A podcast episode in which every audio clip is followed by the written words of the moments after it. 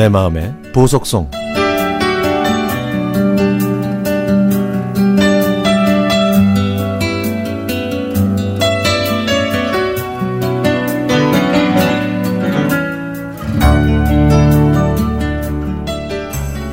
시골에 살던 제가 시내에 있는 중학교에 입학했을 때의 일입니다.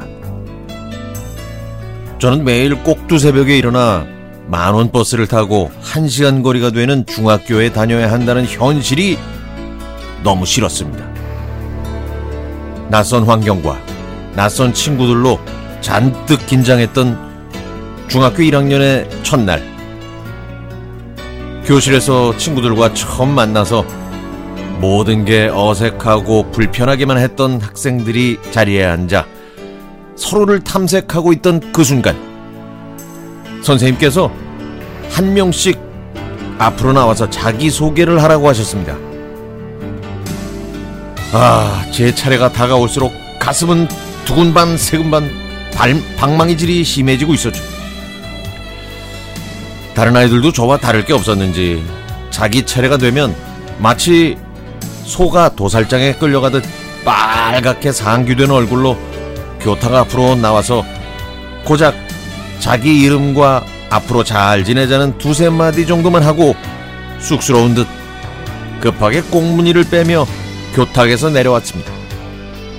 그런데요, 한 친구의 모습에 저희는 모두 신선한 충격을 받았죠.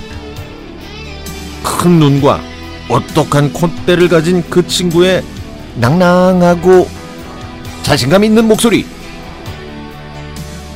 내 이름은 김현영이야. 우선 너희들과 만나서 무척 반가워.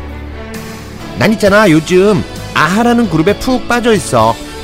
아하라는 그룹에는 3명의 멤버가 있거든. 근데 나는 그 중에서도 모튼 하켓이라는 리드싱어를 제일 좋아해.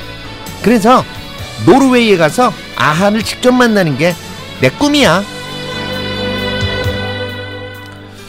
그 친구가 자기소개를 마치고 자리로 들어가는데, 호호, 제 시선은 저도 모르게 그 친구의 뒷모습을 따라가고 있더라고요. 저는 그날부터 김현영이란 친구가 궁금해졌고 저 당당하고 멋진 친구와 친해지고 싶다는 생각이 들었습니다. 그런데 하늘이 제 마음을 읽은 것일까요? 아니면 담임선생님이? 키가 비슷했던 현영이는 제 짝이 되어 같은 책상에 나란히 앉게 됐습니다. 저는 현영이와 친해지고 싶어서 다음날 아침 학교 앞 문방구에서 산 아하의 사진이 들어있는 책받침을 책상 위에 올려놓으면서 저도 아하에 관심이 있다고 선의의 거짓말을 했죠.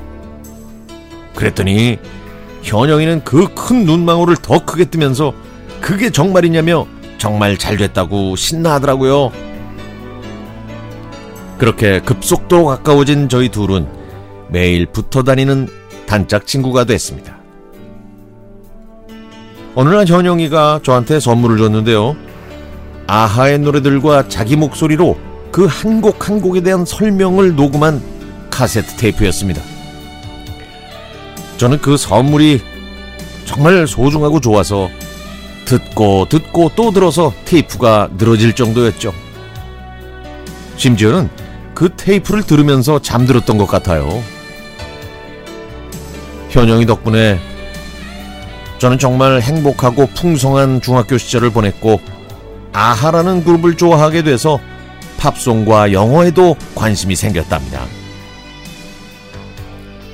강산이 4번이나 바뀔 정도로 많은 세월이 흘렀지만 현영이의 모습은 아직도 선명하네요. 어렴풋이 소식을 듣기로는 먼 곳에서 학원을 운영하고 있다고 들은 것 같은데, 기회가 되면 꼭 한번 만나서 그 시절에 만들었던 우리 둘만의 추억에 잠겨보고 싶습니다.